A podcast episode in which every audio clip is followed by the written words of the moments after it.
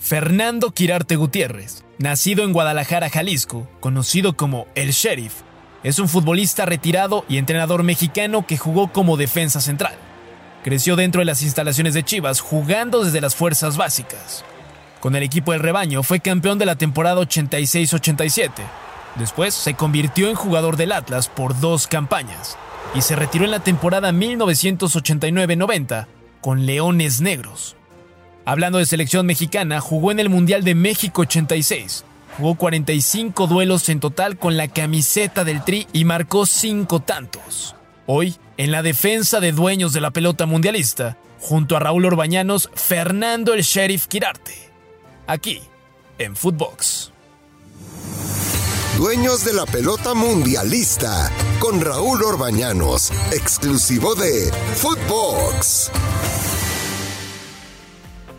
¿Cómo están? Qué gusto saludarlos. Esto es Footbox. Dueños de la pelota mundialista, ya sabe usted que nos encuentra en todas las plataformas. En la que usted nos busque, ahí está Footbox, ahí está Dueños de la pelota mundialistas. Y me da muchísimo gusto platicar ahora con un muy buen amigo, con Fernando Quirarte, mundialista, eh, jugador de Chivas. También pasó por el Atlas y por la UDG, técnico, campeón con Santos, un buen currículum, excelente persona. ¿Cómo estás, Fernando?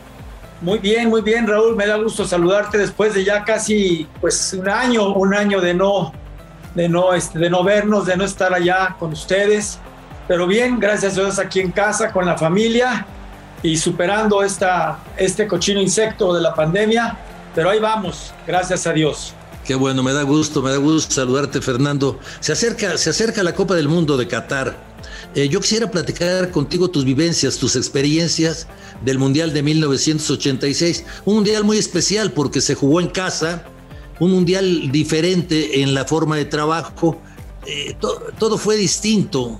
Platícanos un poco, concentraciones, eh, viajes, partidos previos, Fernando. Sí, bueno, como tú recordarás, este, fue una, una concentración diferente a las que se venían haciendo hasta antes del 86 eh, yo me tuve que ir a vivir a México, como, como que si fuera un equipo de fútbol, como si me hubiera contratado, haz de cuenta, este, Atlante, de tus amores. brincos dieras. ya sabía, por eso te dije por ahí. Este, eh, me tuve que ir allá un año, de hecho, de hecho me fui recién casado, recién casado, cosa que también en lo, personal me sirvió mucho, pero nos fuimos ya los dos allá sin tener ni papá ni mamá, ninguno de los dos, ¿no? Entonces estuvimos allá primero dos, tres meses en un hotel del centro de la ciudad donde estaba ahí el ángel. Y eh, pues ya empezábamos a entrenar mañana y tarde algunas veces, este, no iba a comer a la casa, eh, una concentración bastante larga, pero creo que redituó en muchas cosas, ¿no? En, en conocernos más futbolísticamente hablando, este, Tuvimos algunas giras, como tú también supiste, porque algunas veces nos acompañaste, a Centro, a Sudamérica, a Europa. La verdad, hubo veces que duramos un mes fuera y creo que todo eso sirvió para que nosotros nos fuéramos conociendo más. Este, eh, hubo, por supuesto, situaciones diferentes, diferentes formas de pensar, eh, problemillas que al final de cuentas eh, no fueron mayores, y, pues al final de cuentas creo que se tuvo un buen resultado, Raúl, se pasó al, quinto partido, no se pudo eh, ganar con Alemania en penales porque pues, algunos de los que nos tocó tirar nos tocó fallar, pero pues te queda ahí, te queda ahí una experiencia que fue creo que uno de los mejores papeles que ha hecho México en mundiales. Eh, eh, ¿Es positivo, Fernando, una concentración tan larga? ¿Fue positiva para ustedes? Fíjate que en ese tiempo yo creo que sí. En ese tiempo creo que sí. Este, fíjate qué bueno que preguntas eso porque ayer comentábamos que ya será otro tema si es que lo vas a tocar este, con una persona. Este, eh, la mentalidad, ¿no? La mentalidad que, que se tiene que cambiar. Hay, hay, mucha gente que dice que, mucha, que la mentalidad del mexicano se cambió desde que llegó Menotti, cosa que yo difiero totalmente. Yo creo que la mentalidad se cambió mucho antes. En algunos, tú sabes cómo somos los jugadores. Hay algunos que son muy profesionales, otros son profesionales, otros a lo mejor no lo son, otros este, les da lo mismo. En fin, creo que de todo, de, todo hay en la viña del Señor. ¿Por qué te digo esto? Porque eh, creo que eh, en aquel entonces pues no se usaban tan, tan tantas este, las concesiones tan largas. ¿Por qué? Porque eso fastidiaba al jugador, nos cansaba. Por ejemplo, imagínate mi caso, dejar mi ciudad, dejar a mi familia, o sea, mi familia política, o sea, este, mi mamá, mi papá, todos, mis, mis, suegros, y nomás estar con mi esposa y, no tener que, que, atender nada de mis amigos, ni nada, ni eventos sociales, pues porque por supuesto que es difícil, es complicado, pero cuando ves los resultados y cuando ves lo que te puede servir, había una persona, si tú, tú bien te acuerdas, que se llamaba Octavio Rivas. Sí, como no, el doctor. El doctor, en paz descanse, Octavio Rivas. Y yo me acuerdo que eh, recién, recién llegamos a la concentración, el señor Bora junto a todos y dice, ¿quién? Ah, no, perdón, no estaba, no estaba él, no estaba presente este, Octavio. Bora. Lo dijo en el, grupo, lo dijo Bora. Señores, hay una, porque lo, lo conocía muy bien de, de Pumas, que trabajaban con las fuerzas básicas y con el primer equipo. Y dice, ¿quién de ustedes le gustaría o le interesaría trabajar con un psicólogo durante este proceso. Y fíjate, te vas a reír, pero fue la, mitad o menos de la mitad los que levantamos la mano. Yo fui uno de ellos, este, Raúl, y te digo esto porque, porque no es fácil, no es fácil una concentración larga, después el jugador se fastidia y empiezan las famosas tendidas de cama, que yo me he peleado ya con muchos compañeros de que dicen que no, que no existe eso, no, le digo, pero por supuesto que existe, este, yo lo viví como entrenador, este, y entonces, por supuesto que pasa ese tipo de, de situaciones, ¿no? Pero en ese entonces fue muy, muy benéfico la, la, la concentración. Perdón si me alargo mucho, ¿eh? No, hombre, al contrario, este es tu, tu podcast. Oye, Fer, e, es la lucha de egos eterna en el fútbol, ¿no? Porque el que no juega piensa que debe de jugar. Y entonces es, es, es una lucha eterna de egos, ¿no? Siempre. es, muy difícil encontrar un futbolista que diga, no, bueno, pues yo estoy a gusto sin jugar, todos quieren jugar, ¿no? Definitivamente, yo creo que eso, este, a mí no me gustaría tener ningún jugador que, fuera conformista, ¿no? Este, yo en el equipo Santos, la verdad, te, te, digo a colación esto porque me han preguntado, ¿cómo, ¿qué disfrutaste más? ¿El campeonato con Santos como entrenador o el campeonato con Chivas como, como, como jugador. Y fíjate lo que son las cosas, a lo que tú venías, a lo que estabas comentando. los dos los disfruté al máximo, definitivamente, pero le doy mucho valor al que tuve en Santos. ¿Por qué? Porque precisamente eso que estás comentando, tuve, o tuvimos, mejor dicho, perdón, tuvimos mi, mi equipo, mi cuerpo técnico, tuvimos que manejar 26 egos de diferente manera. Exacto. El ego del Pony Ruiz, el ego de Jared Borghetti, el ego, el ego de Boazo, el ego de Mariscal, el ego de Pedro Muñoz, el ego de Martínez. O sea, era bien complicado, Raúl, tener contentos a todos. Y, la verdad te platico una anécdota rápida. Yo me acuerdo que había un jugador que se llamaba, le llamaban Guto, que tú te acordarás, era un medio muy bueno brasileño, este, que llegó un momento en que era, era titular, pero en un momento lo, tuvimos este, que, que, banquear. Y yo creo que eso le sirvió, le ayudó. Y cada vez que entraba Raúl de cambio en el segundo tiempo, a los 5 o 10 minutos del segundo tiempo, metía gol, y metía gol, y metía gol.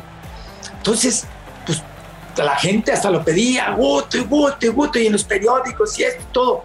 Pero pues no sabían lo que pensaba nuestro cuerpo técnico, ni él tampoco.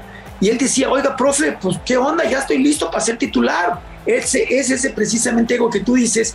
Yo le decía, Guto, espérame, pero si llevas cinco o seis partidos que estás entrando de cambio, estás metiendo gol, por favor no me cambies eso, no me cambies eso ahorita. Al final de cuentas, claro que tuve, tuve, que, tuve que bloquear las manitas, porque también se lo merecía, y empezó ya de, de titular, y ya no fue lo mismo. Pero sí, es, muy complicado el, ego del futbolista.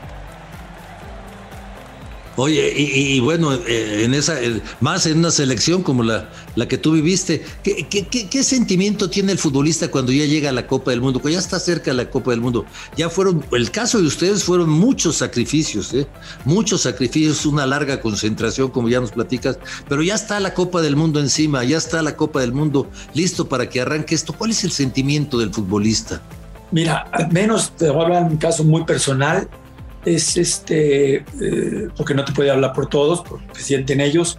Eh, lo que yo sentí fue una, era emoción, eran sentimientos encontrados, una emoción, un nerviosismo, una tensión, un, un, pensamiento, un sueño, porque eso es lo que, yo, yo trabajaba con, con, Octavio Rivas, este, empezabas a soñar y, a, y, a, imaginarte cómo iba a ser una Copa del Mundo, este, cómo iba a ser el primer partido que íbamos a jugar, contra quién nos iba a tocar. Entonces todo eso viene a tu, a tu cabeza y por supuesto, eh, en esos meses, dos, tres meses antes, eh, te cuidabas como señorita, la verdad, al menos en lo personal, este, te entrenabas a, mil por hora, este, te cuidabas mucho, tratabas de salir lo menos posible, eh, porque me acuerdo que hubo una concentración ya muy rígida, como a los dos meses, este, en un lugar ahí cerca de Toluca, que tú has de conocer muy bien, que se llama eh, no, va a ser comercial, mejor no, pero tú sabes, un centro de capacitación. Ahí, en la Marquesa. En la Marquesa y del lado derecho, un lugar muy bonito, este, padrísimo, padrísimo. Y, pues, ¿qué te puedo decir? Eso es lo que yo sentía.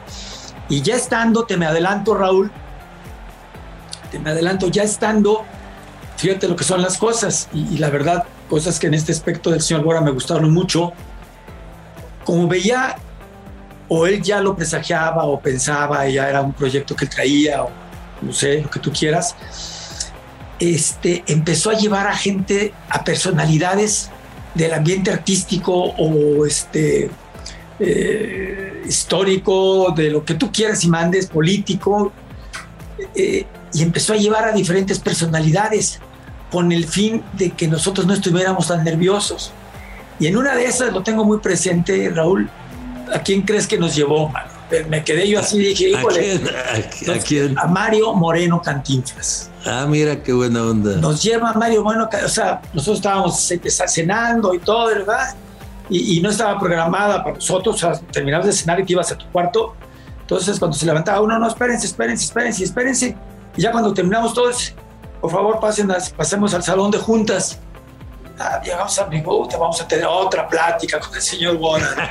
y, este, y, llegamos todos ahí, y dije, ya, llega el señor Warren, bueno, señores, pues, este, quiero presentarles una persona que bla, y aparece este cuate, no, no, no. Pues todos nos levantamos del asiento aplaudiéndole, paz, paz, paz, paz, paz. Y, eso, pues te digo, fue algo muy bonito. Y, y, también como anécdota, te digo esto que se me va a quedar grabado hasta, hasta el día que yo no esté aquí.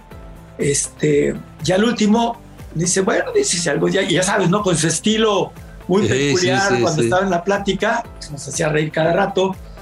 Este dice, si alguien quiere hacerme alguna pregunta y esto, con mucho gusto estoy a sus órdenes. Muy serio lo dijo, ¿no?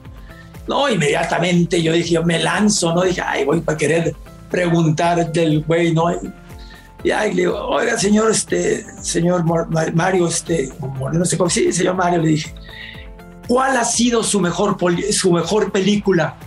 ¿Y qué crees que me contesta? La que no he hecho. Ah, mira. Pero en fin, te digo, fueron, fueron momentos muy, muy padres. Oye, Fer, y cuando ya sales a la cancha, cuando aparece en el Estadio Azteca, cuando ya arranca la Copa del Mundo, ves 100 mil personas y 100 mil personas eh, eh, entusiasmadas. Ese momento debe de ser muy especial, ¿no? Sí, muy especial. Y este fue más especial, Raúl, te voy a explicar por qué. Digo, no te voy a explicar, te voy a decir por qué creo que fue muy especial. México venía de un problema dificilísimo de un temblor del 85 que tú lo viviste al igual que yo. Entonces, eh, yo sentía un México dolido, yo sentía un México triste, yo sentía un México que necesitaba este, eh, alguna alegría, ¿sí? Y sabes desde cuándo lo noté? Desde el momento, y tú te acuerdas perfectamente porque tengo las narraciones de, de mis goles por, por ti, por tu voz, este, desde el momento en que se empezó a contar el himno, que se cortó a los dos segundos y la gente siguió cantándolo y nosotros nos tomamos de la mano y empezamos a cantar el himno. Entonces ahí sentías una adrenalina preciosa, sentías una comunicación con la gente hermosa y, te digo, fue, ese, ese, yo creo que fue un momento para mí único, eh, el, el, hecho de, de, estar cantando el himno y sabiendo que en tres, cuatro minutos empezaba algo por lo cual tú habías soñado, ¿no? Al menos en el, aspecto muy personal. Y aparte, Fer, tú habías perdido a tu padre poco tiempo antes. Vas a empezar con cosas tristes, Raúl. Este, no, pero es que, no, no, es que tuvo, la verdad es, es eh, no es porque estés aquí, pero con una situación así es muy meritorio el mundial que tuviste. Sí, había, desgraciadamente, este, ah, no, te lo digo así, yo lo recuerdo con mucho gusto y lo, lo platico, este, claro que me da sentimiento. Eh, sí, cuatro o cinco meses antes, mi papá, eh, nosotros estábamos en la Malinche, haciendo la última etapa de pretemporada y me avisan de que mi papá estaba, estaba enfermo, me voy un rato, pido, me dieron una semana, afortunadamente, este, me regreso a México y luego ya me hablan que, que, que, que había fallecido, me vuelvo a regresar para, para, hacer todos los servicios fúnebres con mi familia. Y sí, fue algo que, este, te digo, después de esos tres, cuatro meses, cinco meses, fue una motivación extra para mí. Este, trabajaba, si trabajaba al mil por ciento, trabajaba al, dos mil, o sea, fue una motivación que, que me ayudó mucho a mí en, ese, en ese mundial. ¿Por qué razón te lo digo? Porque mi padre, bueno, pues tú sabes que jugó fútbol, era portero, por cierto. Sí. Este, y, y él, pues lógico, tenía ganas de verme en un mundial. Este, no se le hizo, pero sé que él estaba arriba en, en un palco, en el palco principal, y yo creo que él fue parte fundamental para que me, Dios me diera la, la, dicha de, meter el primer gol de México y disfrutarlo como lo disfruté y, gritarlo como lo grité. Oye, eh, oye Fernando, eh, eh, el gol que metes por una rendijita, ¿contra quién fue? ¿Contra Irak? contra Irak. Irak, Irak, cierto, perdón, contra Irak. ahí te equivocaste. ¿Cómo le es que no, no había por dónde pasar el balón, apenas había un hueco, por ahí entró. Y fue un partido muy difícil, ¿eh? muy complicado. Muy complicado, pues era el que nos podía dar el pase o no a la, siguiente ronda. Este, eh, sí, sí, me acuerdo de esa jugada. Fue un centro por el lado, ahora por el lado de acá de derecho, el otro fue por el lado izquierdo, y yo cierro la pinza pensando, la verdad, pensando, normalmente tú sabes, en esas jugadas siempre los centrales van y, este, y yo no sé, la intuición, si tú quieres, la suerte, la fortuna, como se le quiera llamar, este, entré por atrás y la bola pasó, la paré y lo único que me pasó por mi mente fue o podía volver a centrar, que estaba ahí Luis Flores, pero había un rival ahí que, que la verdad tendría que ser muy técnico y tú sabes que, que nunca fui técnico. Entonces, lo único que se me ocurrió, Raúl, fue pegarle con todas mis fuerzas. Y mira, con buena fortuna, ¿qué pasa entre la mano del portero y el, y el poste? O sea, cuando la vi adentro no lo podía creer y pues otra vez vuelvo a correr, pero vuelvo a correr ahora el lado contrario donde estaba mi esposa y estaba mi, mi, mi, familia. Oye, ¿qué, ¿qué, qué, momento, Fernando, qué momento ese, ¿no? Yo recuerdo tu carrera así, eh, la tengo muy, muy presente. Eh, luego vino pues, el viaje a Monterrey, lo de los penales que, que caramba. Eh, ¿Has visto tú, el, alguna vez has vuelto a ver la jugada del gol que les anularon? Sí, pero te voy a ver, te, nomás, te voy a recordar porque ya te me brincaste. El, gol de el primer gol de Bélgica, este fue la verdad, ese, ese creo que lo confundiste, ese fue en el que salí corriendo como loco, el otro nomás corrí como 10 metros. Este corrí desde el área chiquita hasta donde estaba la banca, mano, que fue, que fue Sanabria el que, me, el que me paró. Si no, Raúl, yo te sigo dando la vuelta olímpica, mano, porque estaba desposeído. Bueno, yo me acuerdo tus gritos, el gol de. Sí, pues es que era muy, muy emocionante. Dos goles en una Copa del Mundo. Sí, Qué orgullo, Fernando. Me tocó muy Mira, lo otro, sí, sí, y te lo voy a decir con toda honestidad, con toda honestidad. Y desde el momento de ahí lo, lo, vi, pero lógico que tenías que hacer presión y todo lo que tú quieras y mandes. Sí hay una falta, hay una falta de, de Hugo con el jugador que me estaba marcando. Si no fue una falta muy clara, si no fue una falta muy clara, sí a lo mejor fue un bloqueo, ¿me entiendes? Que para el árbitro se le hizo que era foul, pero Hugo me quitó al hombre que me estaba marcando, yo brinco, remato hacia el centro cae la pelota y se hace una melee y le pega este, el, abuelo Cruz. Yo creo que hay miles de jugadas que, que, se marcan y no se marcan. Esta a lo mejor le tocó al árbitro colombiano estar ahí este, cerca, muy cerca de la jugada y por eso quizás vio que la carga de Hugo a lo mejor no fue, no fue correcta, ¿no? Eso es lo que yo quiero pensar. No quiero pensar otra cosa. Además, digo, no creo que nos hayan querido lastimar o que le hayan querido arreglar a Alemania el haber llegado a la final. No creo, definitivamente. Oye, Fer, viene, viene otro mundial para México. ¿Cómo ves tú a, la, a nuestra selección? Sí. ¿Cómo veo a nuestra selección? Pues me da tristeza decirlo, este, Raúl, no la veo bien, no la veo bien. Este, tuvo momentos interesantes, tuvo momentos buenos.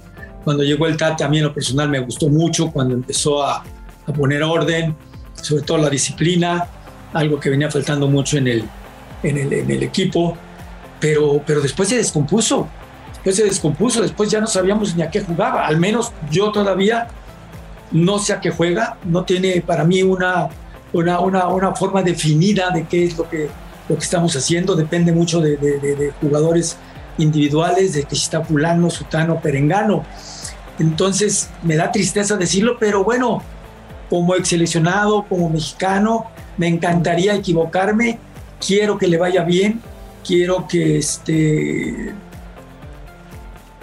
que empiece de cero, o sea, que se, que se sublime, que salga en la cancha a morirse en la raya y todo lo que está pasando ahorita, todo lo que no hemos visto que, que ha podido jugar bien, lo haga en el Mundial y tú sabes que ha pasado con esta selección que se puede que pueden pasar ese tipo de cosas, ¿no? Que llegue el primer partido del Mundial y salga una selección que nadie conocía. A mí me encantaría eso, pero, pero lo que he visto hasta ahorita, Raúl, no me ha gustado la indecisión con la elección de jugadores. Este, eh, es también otra cosa que, no, que no, no, no, lo veo bien. Oye, oye Fer, eh, ¿tú crees que haya necesidad de traer a Erickson, a Osorio, a Martino, técnicos de fuera a dirigir a la, selección mexicana? Mira, yo creo que, que, siempre el jugador extranjero que sea bueno, que sea que tenga con buen currículum, que sea profesional, pues siempre será bienvenido cuando cuando cuando cuando tú estás este en un proceso nuevo, ¿no? Este, pero cuando vienen y nos van a vender espejitos todavía, pues dices tú, ¿qué onda? O sea, hay, creo que hay jugadores, digo, perdón, hay entrenadores con, con capacidad mexicanos como para poder hacer lo mismo que han hecho otros entrenadores, ¿no? Este, yo no tengo nada contra el entrenador extranjero, al contrario, creo que es una fuente de trabajo para todos, pero sí, a mí sí me choca que vengan este, entrenadores como, como el caso que ya dijiste uno, y lo tengo que decir porque sí fue, fue algo que a mí no me, me gustaba mucho, el de tanto, tanto recambio, tanta, tanta rotación, que fue lo del señor Osorio. Pues sí, y ahora lo de Martino.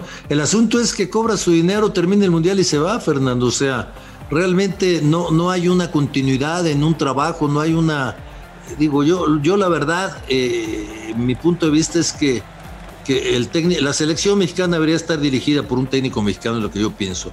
A mí, a mí yo, yo estoy de acuerdo en que sea jugadores que naturalizas, que hay mucho tiempo en México, pero un técnico que traigas a México yo no, no, es, no es de mis preferencias, Fernando. Sí, bueno, te, te entiendo, te respeto. Te digo, yo, yo no estoy peleado con ello pero claro que si tú me preguntas qué, desearías, por supuesto que desearía un mexicano. Pues sí, pues sí. Entonces, Fernando, pues estamos en la misma, pienso que la mayoría de la gente, ¿no? Con un deseo de que le vaya bien a México, pero yo creo que tenemos un pesimismo generalizado, que, ojalá nos equivoquemos, ¿no? No, y, y, ¿sabes qué, Raúl? ¿Sabes qué es lo peor? que hay jugadores que no, han, que no van a llegar en un buen momento, desgraciadamente. Tenemos, y no sabemos todavía si van a estar. Tenemos a un Jiménez con una pubargia, creo que se llama, y es algo bien complicado, tú lo sabes como jugador. A veces te dura muchísimo tiempo, a veces te tienes que operar y a veces ni operado, que ojalá no sea el caso de, de Jiménez, este, te arreglas. No ha podido este, recuperarse al 100%, el Tecatito Corona de igual manera, no sabemos si va fulano, si va sutano, este, Henry está en muy buen momento, eh, Funes Mori apenas está volviendo a, retomar después de una lesión. Entonces, este, en la central no sabemos realmente quiénes van a ser los titulares, pero, pero bueno, por eso te digo ese tipo de situaciones. Lo del chicharito, que a mí en lo personal, fíjate lo que son las cosas, aquí podemos tener diversidad de opinión tú y yo. Este, a mí me encanta la disciplina, me encanta la disciplina. Y, este, y si fue por un caso de disciplina fuerte, solamente ellos lo saben, solamente ellos lo saben, ¿sí? Pero si tú me preguntas como jugador, si no hubiera pasado ese tipo de disciplinas o lo que sea, ¿te gustaría que estuviera el Chicharito y Carlos Vela? Por supuesto que me encantaría, pero a Vela, Vela no quiere estar y no se le va a rogar a ningún jugador que, que, que, que quiere ir a la selección. El Chicharito, pues ahorita por toda esta situación que se presenta, caería de perlas en la selección, pero, pero hay ese caso que, que todos sabemos, este Raúl. Mal manejado, ¿no? Porque... Definitivamente. Exactamente. Definitivamente, yo creo que, perdóname, yo creo que ahí se tienes que sentarte, no sé si se sentaron o no se sentaron. A ver, no vas a venir por esto, esto y esto, y se dice a la prensa, bueno, a lo mejor nomás dice, no se viene por, porque hay, porque hay una, este, una falta, este, código disciplinaria. una, una, una, exactamente, una, una decisión disciplinaria, y por eso no vienes. Entonces, simplemente ya se sabe y no se anda especulando tanto. Fernando, qué gusto saludarte. Se fue volando el tiempo, me da muchísimo gusto recordar el Mundial de 86 y platicar contigo de lo que viene. Gracias, Raúl, es que hablo mucho y me, alargo mucho en mis respuestas. No, hombre, porque me emociono, Raúl, eh, escucharte, verte y, tanta pregunta este, tan padre de, ese, de ese Mundial que recordaré con mucho cariño. ¿Cómo no? Fue un mundial muy especial, sobre todo para ustedes, pero te digo una cosa, para todo el país fue un mundial muy especial, como tú, como tú ya comentabas. Te mando un abrazo, Fer, y muchas gracias. Igualmente, Raúl, saludos a familia. Igualmente por allá. Esto fue Dueños de la Pelota Mundialistas con Fernando Quirarte. Gracias, hasta la próxima. Esto fue Dueños de la Pelota Mundialista con Raúl Orbañanos, un podcast exclusivo de Footbox.